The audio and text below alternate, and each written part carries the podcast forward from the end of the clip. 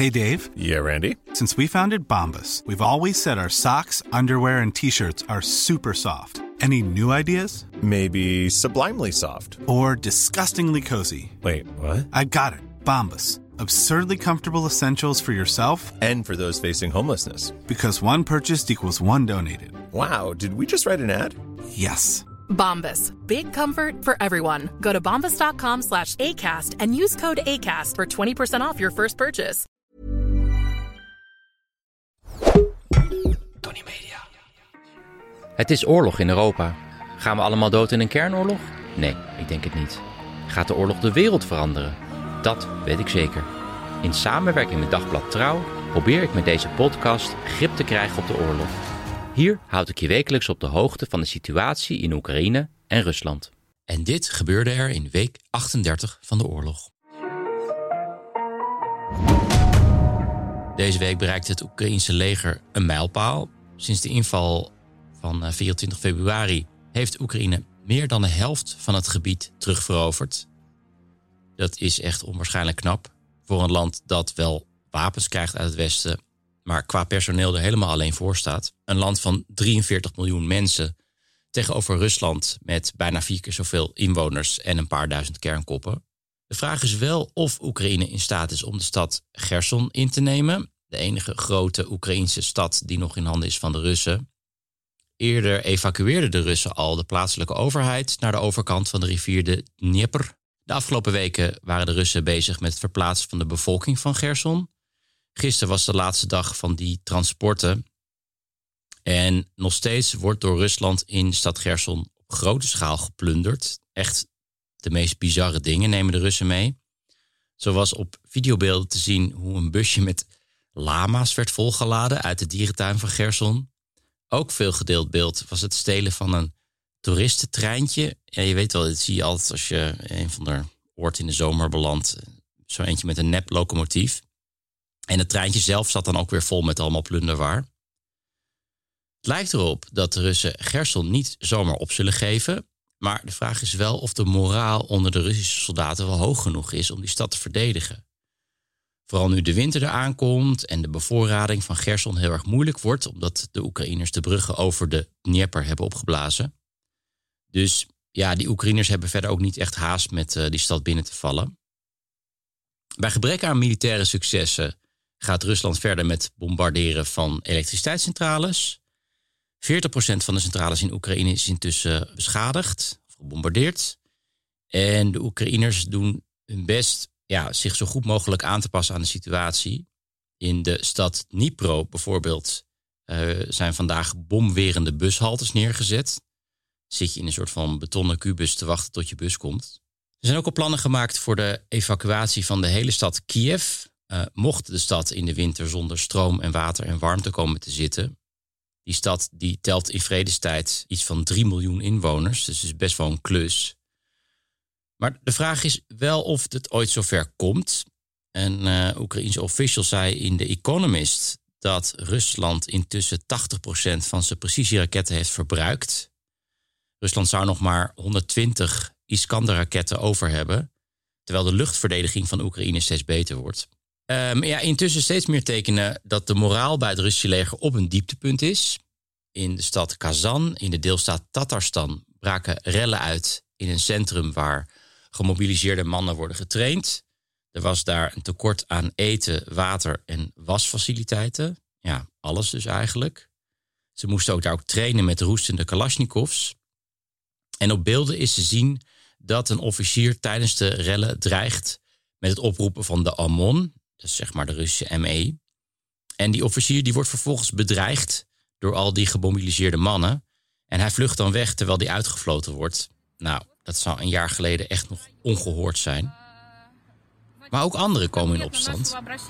Помогите нам вызволить наших мобилизованных бойцов, убрать их с первой линии, с передовой, оказать им материальную, физическую, Je hoort hier een groep vrouwen, of eigenlijk weduwen, van een groep van 300 soldaten die eerder deze week om het leven kwamen bij een nogal zinloze aanval in de buurt van Donetsk.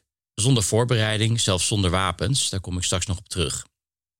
Maar de vrouwen van deze soldaten die kunnen een sleutelrol spelen in het verzet in Rusland. Omdat de Russische politie niet zomaar deze vrouw kan neerslaan. Er is natuurlijk maar zoveel wat je weg kan moffelen met propaganda. Hier speelt het comité van soldatenmoeders een belangrijke rol. Als je daar nou meer over wil weten, over dit comité, moet je dag 36 nog even terugluisteren. Gaan we nu door naar de Russische media.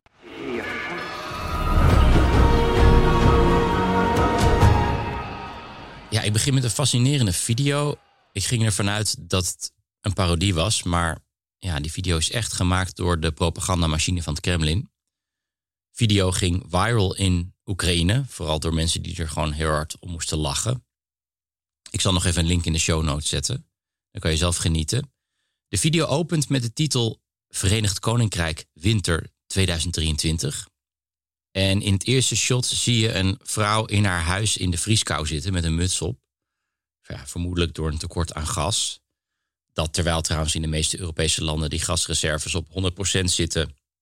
En er nog eens tankers vol met vloeibaar gas voor anker liggen. En oktober trouwens sowieso een extreem zachte maand was. Maar dat terzijde. In ieder geval, die vrouw die zit op een datingsite en die vindt daar een Sviatoslav uit Moskou.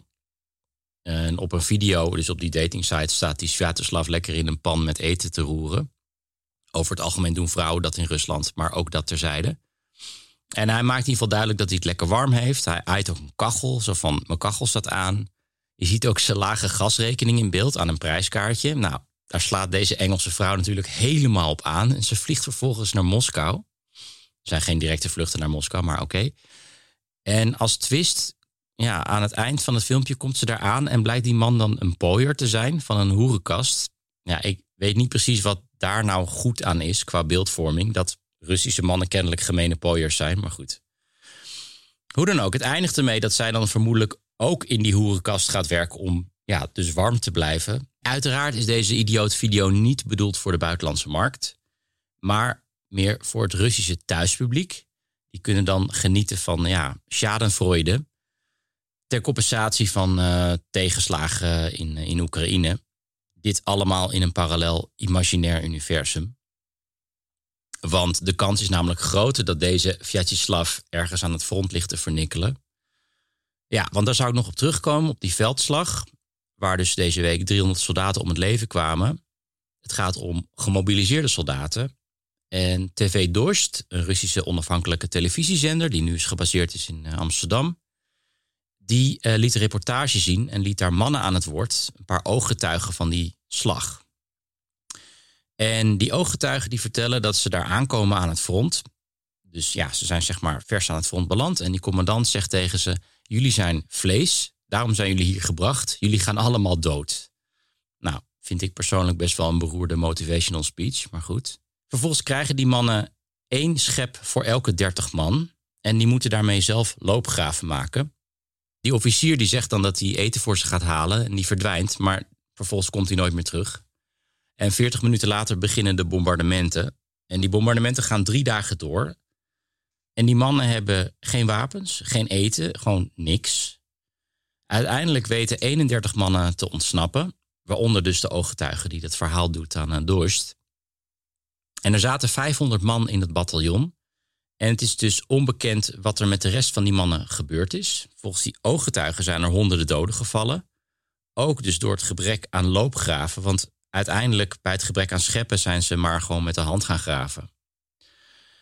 Nou ja, dit is natuurlijk maar één verhaal langs dat hele lange front. En we weten helemaal niet of dit anekdotisch is of dat het wijst op structurele problemen. Dat zal de komende weken misschien wel duidelijker worden. Maar wat wel een teken aan de wand is, is een bericht dat ik deze week las van Russische eenheden die achter de linies opdracht krijgen om elke Russische soldaat die vlucht dood te schieten. Nou ja, dat zegt wel iets over de moraal in het Russische leger die ja, bijna nul is. Oké, en dan nog dit. Sommigen van jullie weten dat ik in de coronajaren ben begonnen met de Pabo. Ja, ik kon niet meer op reis, ik kon die series niet meer maken voor de VPRO. Dus dat stond allemaal in de pauzestand. En ik had geen zin om op de bank te zitten. Dus ik heb anderhalf jaar voor de klas gestaan. Op een lagere school. Een wens die ik trouwens al langer had. En dat heb ik ook met veel plezier gedaan. En ja, door de oorlog en deze podcast en dus de reisseries is ja, dat die opleiding weer op een lager pitje komen te staan. Maar ik wil het wel zeker weer oppakken. En grappig genoeg heeft het eigenlijk best wel overlap met het werk als journalist. Want in beide gevallen gaat het om, een, ja, om het overbrengen van kennis op een aantrekkelijke manier. En wie dat heel erg goed kan, is de historicus Timothy Schneider, verbonden aan de Yale Universiteit in Amerika. Want of je nou voor een klas staat van groep 4 en 5 bij de Grote Beer in Duivendrecht of Yale, het gaat erom dat je goed kan vertellen. Nou, Yale heeft een serie lezingen van Schneider op YouTube gezet. Uh, integraal, echt fantastisch. En die serie gaat over de geschiedenis van Oekraïne. Ik had vorige week al over met Olaf Koens dat ik een beetje te veel de focus heb gehad op Rusland en de geschiedenis ook van Rusland. Daar weet ik veel vanaf. Maar die kennis van de Oekraïnse cultuur en geschiedenis, die zijn altijd een beetje bij mij op de achtergrond gebleven. Nou, over de cultuur en taal ga ik het zo hebben met mijn gast Alena Muraska. Maar voor de geschiedenis kijk ik nu naar die serie lezingen van Schneider. Hij is uh, gespecialiseerd in Centrale en Oost-Europese geschiedenis, spreekt ook vloeiend Oekraïens, geeft daar ook lezingen in uh, Oekraïne. En het is echt een absolute aanrader voor iedereen die wil weten hoe Oekraïne eigenlijk ontstond. En hij begint in de oudheid, hij heeft het over de rol van de Grieken en de Joden in het zuiden en de Vikingen in het noorden. Dat vergeten we soms, maar Kiev is gesticht door Vikingen. Uh, sowieso over die stichting van uh, Kiev Rus is ook heel interessant. Hij haalt daar ook de historische flauwkul bij, waar Poetin altijd mee komt en waar hij ook de oorlog mee heeft gerechtvaardigd. En hij gaat ook verder in de geschiedenis over hoe dat land zich ten westen van de rivier de Dnieper ontwikkelde onder de Poolse invloedssfeer en ten oosten onder de Russische invloedssfeer. Alles even fantastisch verteld, heel inspirerend ook om naar hem te kijken als leraar en hoe hij dat doet. En ook een beetje, ja, hij houdt ook wel echt een beetje afstand. Hij probeert het zo objectief mogelijk te doen. Bijvoorbeeld zonder de zwarte bladzijden van de Oekraïners in de geschiedenis weg te laten, zoals de pogroms onder de Joden. Ik ben nu uh, intussen bijgepraat tot aan de Russische revolutie. Maar ik heb alweer zin om uh, vanavond de volgende lezing te kijken. Absolute aanrader dus. Ik zal uiteraard een link in de show notes zetten. Mocht je liever een Nederlandstalige geschiedenis van Oekraïne willen, dan raad ik het boek aan Grensland van Mark Jansen. De oorlog in Oekraïne is niet alleen een strijd om behoud van land, maar ook een strijd om behoud van cultuur. Eigenlijk vooral de strijd om behoud van cultuur. In de bezette gebieden doen de Russen er alles aan om die cultuur te vernietigen. Daarin, daarin speelt ook het verdringen van de Oekraïnse taal een belangrijke rol. In bibliotheken worden Oekraïnstalige boeken in brand gestoken. Op scholen worden leraren gedwongen onderwijs in het Russisch te geven. En op de televisie is alleen maar Russisch-talige media te zien. In die bezette gebieden dus. Vandaag wil ik inzoomen op die Oekraïnse taal. Die misschien wat minder bekend is bij Nederlanders dan het Russisch. En het is hoog tijd om daar verandering in te brengen. En dat doe ik met mijn gast vandaag, Alena Muravska. Spreek het goed uit? Ja. Gelukkig maar. Welkom Alena. Dank je. Alena is de oprichter van de Oekraïense Literatuurclub. Daar wil ik het zo nog over hebben. Maar nog even over wat ik net zei over de onderdrukking van de Oekraïense taal in bezette gebieden. Hoor jij daar ook wel eens wat van? Um, ja, natuurlijk. En dat is vooral iets wat het niet iets nieuws is voor ons. Dus we kennen 300 jaar uh, geschiedenis van onderdrukking van de Oekraïnse taal. Dus dat is alleen maar de recente uh, gebeurtenissen. Russen, veel Russen beschouwen het niet eens als een taal, toch? Uh, ja, maar toch kunnen ze dat niet verstaan. Dat is een hele rare. Interessant, hè? ja, dat is heel interessant. Uh, ja. Wat je zegt, is eigenlijk een langer patroon is dat ver voor de oorlog al uh, begonnen is, eigenlijk in de hele imperialistische tijd van, van Rusland. Ja, en uh, ja, die 300 jaar, dat kent uh, ja, een rijk van diverse gebeurtenissen, uh, wetten, onderdrukken in alle vormen, ook met administratieve maatregelen, maar ook met fysiek geweld, maar ook met ja, wat die imperialistische, een beetje die kolonialistische houding van, van Russen enzovoort enzovoort. En dat is trouwens ook heel, er, heel uitgebreid in de Oekraïnse literatuur beschrijven. Ook soms in de Russische literatuur, maar dan moet je echt eh, goed kunnen lezen wat ze dan bedoelen. En eh, niet door de Russische blik uh, dus wat subtieler, naar, ja, kijken. Um, ik kan misschien een, een voorbeeld geven van, van de onderdrukking. En dat was een soort van levend metafoor. Een paar maanden geleden was een stad bevrijd door de Oekraïnse leger. De jongens kwamen een heel grote reclameposter tegen. De militaire jongens. En, op die poster was iets Rusland en Oekraïne. ja, forever together, something mm -hmm. like that. En dat hebben ze afgehaald op camera. En toen haalden ze dat weg. Ik zie, ik kijk naar jouw ogen en het lijkt, het lijkt dat je dat ook kent, toch? Daar zat daaronder zat een, een prachtig gedicht van een... Van Taras Shevchenko. Ja. Dat hadden ze zelf ook niet verwacht. Um, daar stond zijn beeld en een uh, gedicht. Um, ik kan misschien dat. Dat zijn, er waren vier uh, lijnen. Mm -hmm. Vier maar. Vier regels. Vier regels. Ja. Um, die kent iedere Oekraïner Dat zijn vier regels uit een heel grote stuk van Taras Shevchenko. Maar die vier, dit zit echt in ons uh, bloed. En uh, ik lees het even voor in het Oekraïens. En dat zegt, uh, in de оновленій землі врага не буде, супостата. І буде син, і буде мати, і будуть люди на землі. Uh, heel simpel, je, je, ik, ik, lees nu even gewoon een Google vertalen. Je moet even rekening mee houden. Maar ik moet ook rekening mee houden dat is een uh, gedicht van de 19e eeuw. Ja.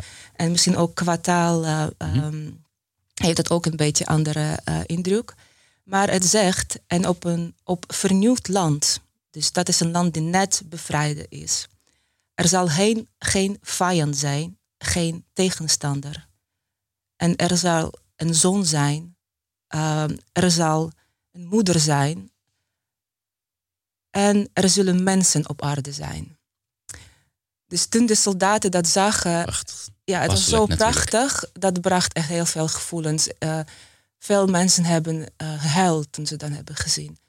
Dus het is een voorbeeld dat je probeert iets uit te roeren met geweld, met raketten, met uh, torturen, maar dat blijft, dat blijft en dat is onmogelijk. Het gaat niet weg. Sterker het nog, gaat niet weg. Ik heb een, uh, een vriend in Berdjansk zitten en die, die is Russisch-talig opgevoed.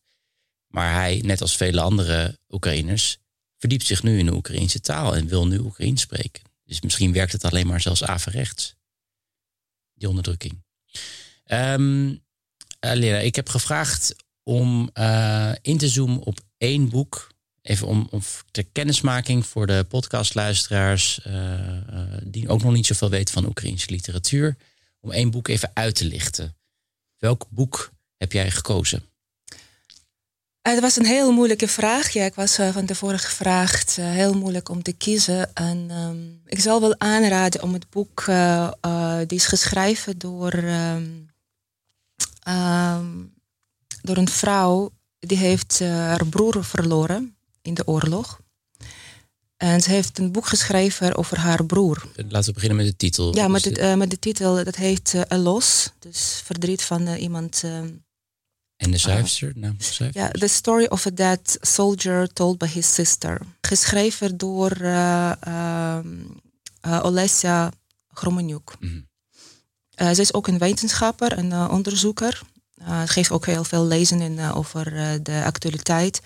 Heel makkelijk om naar te luisteren. Heel goed gestructureerd uitleg over de dingen die Nederlanders nog niet echt weten. En haar broer kwam om het leven in de oorlog. Hij kwam om het leven in de oorlog, nog voor deze grote um, invasie in, op, in februari dit jaar.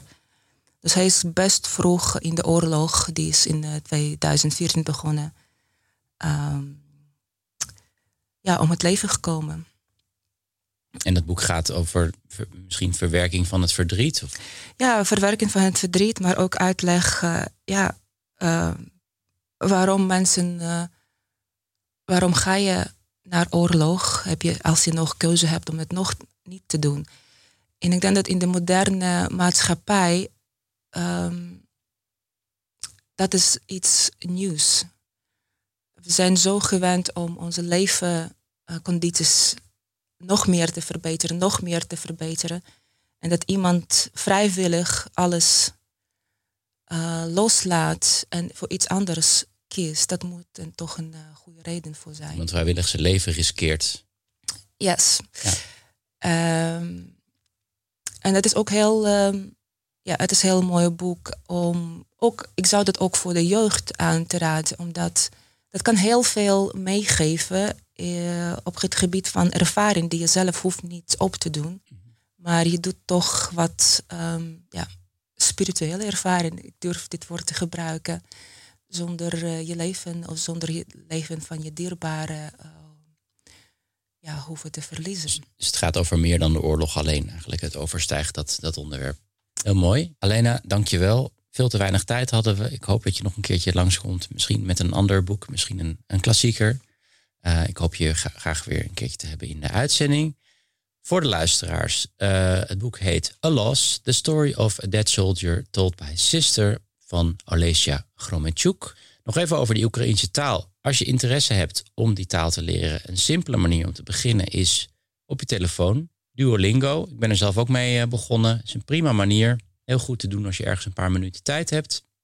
Verder zet ik een link in de show notes naar een voordracht van Alena in de Rode Hoed. Daar leest zij dagboekfragmenten voor van een vriendin in Kiev.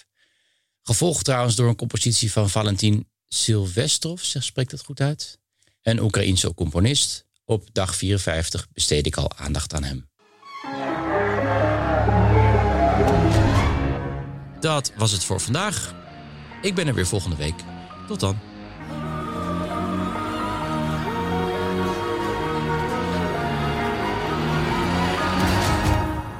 Dit was een productie van Tony Media en Dagblad Trouw. Voor meer verdieping ga naar trouw.nl. Even when we're on a budget, we still deserve nice things. Quince is a place to scoop up stunning high-end goods for 50 to 80% less than similar brands. They have buttery soft cashmere sweaters starting at $50, luxurious Italian leather bags, and so much more. Plus, Quince only works with factories that use safe, ethical, and responsible manufacturing. Get the high-end goods you'll love without the high price tag with Quince. Go to quince.com/style for free shipping and 365-day returns.